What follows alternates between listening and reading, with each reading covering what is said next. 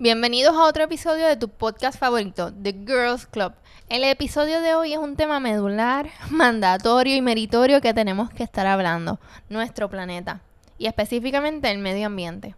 Hoy en particular hacemos conciencia del Día Internacional del Medio Ambiente que se celebró el pasado cinco de junio en todo el mundo. Además, esto es un momento que nos invita a reflexionar sobre nuestro consumo y cómo podemos encontrar formas de reducir nuestra huella ecológica. Así que prepárate para un episodio lleno de conocimiento, inspiración y motivarnos sobre todo a la acción. Así que busca tu taza de café, si las altas temperaturas te lo permiten, o la bebida que prefieras, y vamos a reflexionar sobre los cuidados a nuestro hogar, el planeta. Bienvenidos a The Girls Club, el podcast donde hablamos de todo lo que le importa a las mujeres de hoy. Soy Dimari y estoy emocionada de ser tu anfitriona en este espacio seguro y divertido donde hablaremos de todo lo relacionado con el mundo femenino. Desde la cultura hasta el mundo empresarial, la salud y el bienestar, aquí todas las mujeres se sentirán escuchadas. Siéntete libre de unirte a la conversación mientras exploramos diferentes temas y aprendemos en comunidad. Así que busca tu taza de café o la bebida que prefieras y conéctate a The Girls Club. Gracias por acompañarme otra semana más y otro episodio más en este tu podcast favorito. Gracias a todos aquellos que me han escrito, que me han llamado, que me han comentado, que me han dicho, ¿verdad?, que les ha gustado mucho los nuevos episodios que han estado disponibles en YouTube y que a su vez me han sugerido más temas para que podamos seguir desarrollando en el futuro. Así que todo eso, un besito. Vamos al tema ahora de hoy. Como te conté en un episodio anterior, había una tarea que mi Cisnieves me dio hace como veinte años, donde ten- yo tenía que buscar una noticia semanalmente que fuera relacionada a ciencia. Una de las tareas, ¿verdad?, y de las, esas noticias que recuerdo como si fuera hoy, fue una noticia que hablaba del calentamiento global y cómo a raíz de ese calentamiento y ese cambio climático, las consecuencias que se verían en Puerto Rico a corto plazo para nosotros hoy, pero a un largo plazo hace veinte años. En Puerto Rico los cambios en el medio ambiente los podemos sentir rapidísimo. Por ejemplo, la semana pasada la sensación de temperatura subió a los ciento quince grados Fahrenheit y específicamente durante el fin de semana tuvimos una advertencia de calor extremo y solo te puedo decir que estamos empezando junio. Igual que cuando estoy grabando este episodio son a altas horas de la noche y la temperatura está en ochenta y dos grados Fahrenheit. Eso es una señal de lo que nos espera como parte de este verano. Pero vamos a enfocarnos un poquito en el tema. El pasado cinco de junio se rememoró el Día Internacional del Medio Ambiente, que es una fecha que nos recuerda la importancia de proteger nuestro entorno y tomar medidas pre- eh, preventivas para preservar nuestros recursos naturales. Este día fue establecido en el mil novecientos setenta y dos y desde entonces es una celebración que se ha convertido en una plataforma global para generar conciencia y promover acciones en favor de la sostenibilidad.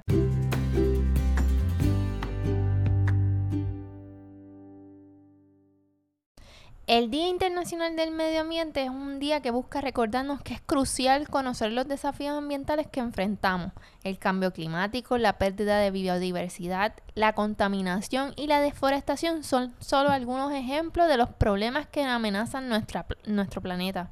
Pero ¿qué significa el cambio climático, la pérdida de biodiversidad, la contaminación y la deforestación en nuestro diario? Vamos a averiguarlo. Vamos a comenzar con el cambio climático. Te lo voy a poner así.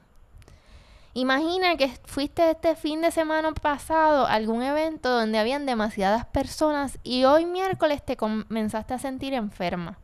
Los síntomas son fiebre, dificultad para respirar, fatiga, dolor en el cuerpo y dolor de cabeza. Cuando te haces la prueba de COVID, haces bingo. Tienes COVID. Procedes con el tratamiento y descanso y voilà. cinco a siete días después, te recupera. La temperatura normal del cuerpo es noventa y ocho punto seis grados Fahrenheit o treinta y siete grados Celsius. Sin embargo, si la fiebre se hubiera mantenido por encima de los cien grados Fahrenheit o treinta y ocho grados Celsius, habría que haberte observado de cerca, ya que esto te podría haber causado otros síntomas como confusión mental, sarpullidos o hasta convulsiones.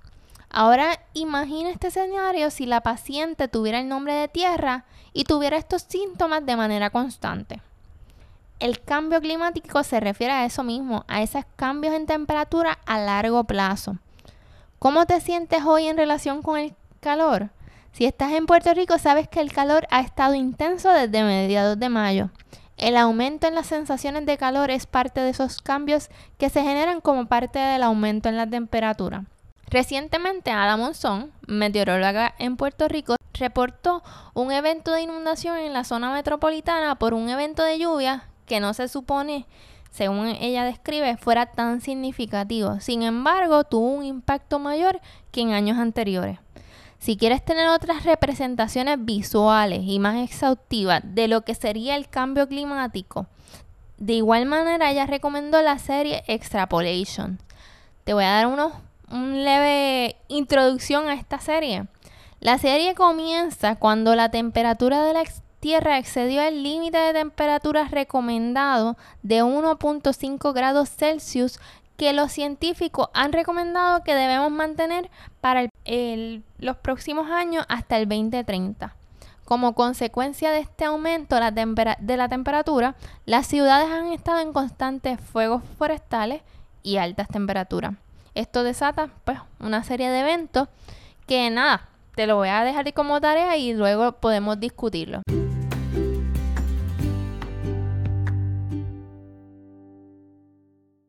¿Qué es la pérdida de biodiversidad? Si tienes la oportunidad de ver esta serie de Extrapolation, te la recomiendo, porque particularmente a mí el tema de biodiversidad es un tema muy amplio. Y haberlo visto en un episodio representado me permitió comprender la importancia y la urgencia de atender este aspecto tan importante. Pero nada, vamos a definir que la biodiversidad es la variedad de plantas, animales, microorganismos y los ecosistemas. En un episodio de la serie te expone cómo la pérdida de biodiversidad resulta en la escasez de alimentos tanto para los humanos como para los animales. Esto en combinación con el aumento de la temperatura y la acidificación de los océanos resulta en la, en la extinción masiva de distintas especies de animales. Por eso es la importancia de cuidar nuestros recursos naturales y nuestros arrecifes de corales. Si nuestros corales se pierden, se pierde una fuente importante de comida para los animales. Se estima que esto atrae la comida para al menos quinientos millones de personas en esta tierra.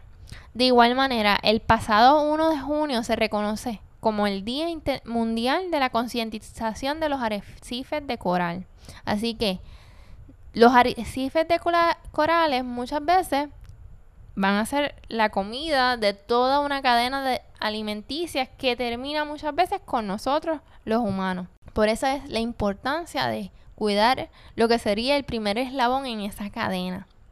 Número dos, ¿verdad? Alineado a esa pregunta de cambio climático y la pérdida de biodiversidad, te pregunto, ¿cuáles son los desafíos ambientales más urgentes en tu comunidad?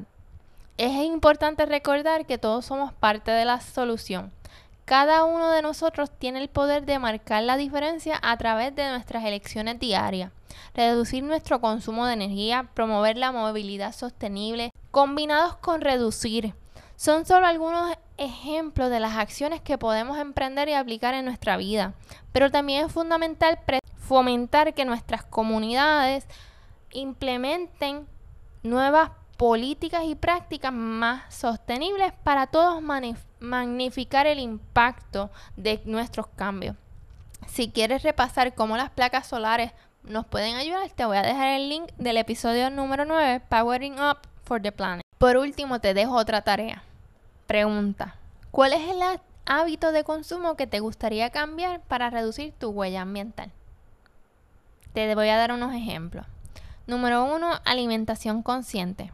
Es decir, reducir el consumo de carnes y lácteos, ya que la producción de carne tiene una gran huella de carbono.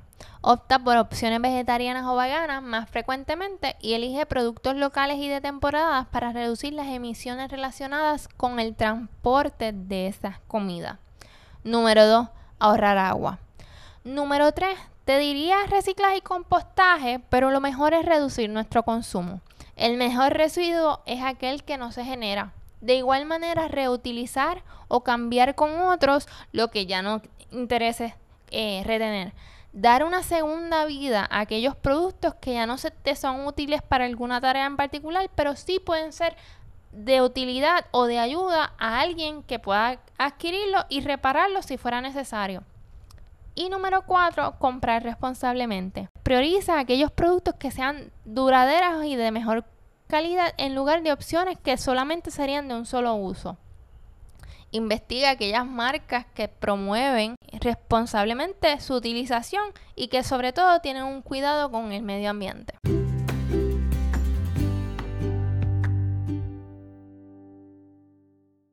Para recapitular, hoy repasamos sobre el Día Internacional del Medio Ambiente, los efectos de los cambios climáticos y cómo podemos contribuir a reducir nuestro impacto ambiental.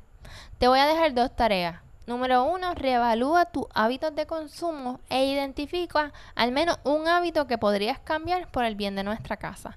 Número dos, si tienes la suscripción de películas y videos de Apple Plus, busca la serie Extrapolation. Mi propósito es que los datos que he compartido contigo sean de ayuda para motivarte a la acción, no para preocuparte en exceso por el futuro. Todo lo que hagamos con la información sea trabajar para un mundo mejor. Te recuerdo que lo importante es decidir hoy trabajar para ese mundo que será mejor. Por último, no olvides compartir este episodio con tus amigas, amigos, colegas o familiares para que formen parte de nuestro club. Conectamos el próximo miércoles en otro episodio de The Girls Club. Y así termina otro episodio de The Girls Club. Espero que hayas disfrutado el tema de hoy. En otras palabras, hayas aprendido algo nuevo y encontrado inspiración para tu vida. En The Girls Club, mi objetivo es crear un espacio seguro y divertido donde las mujeres de hoy podamos compartir nuestras experiencias y sentirnos escuchadas. Me encanta aprender en comunidad y estoy muy emocionada de haber conectado contigo a través de este podcast. Si este episodio te dejó con ganas de más, suscríbete en tu plataforma favorita de podcast como Spotify, Apple Podcasts o Amazon Music para que te llegue una notificación cuando salga el próximo episodio. De igual manera, sígueme en mis redes sociales The Girls Club P R en Instagram y en Facebook para que te puedas mantener conectada de todo nuestro contenido. Mantén la curiosidad encendida, sigue conectada y prosperando mientras llega nuestro próximo encuentro. Y recuerda que siempre eres bienvenida en The Girls Club.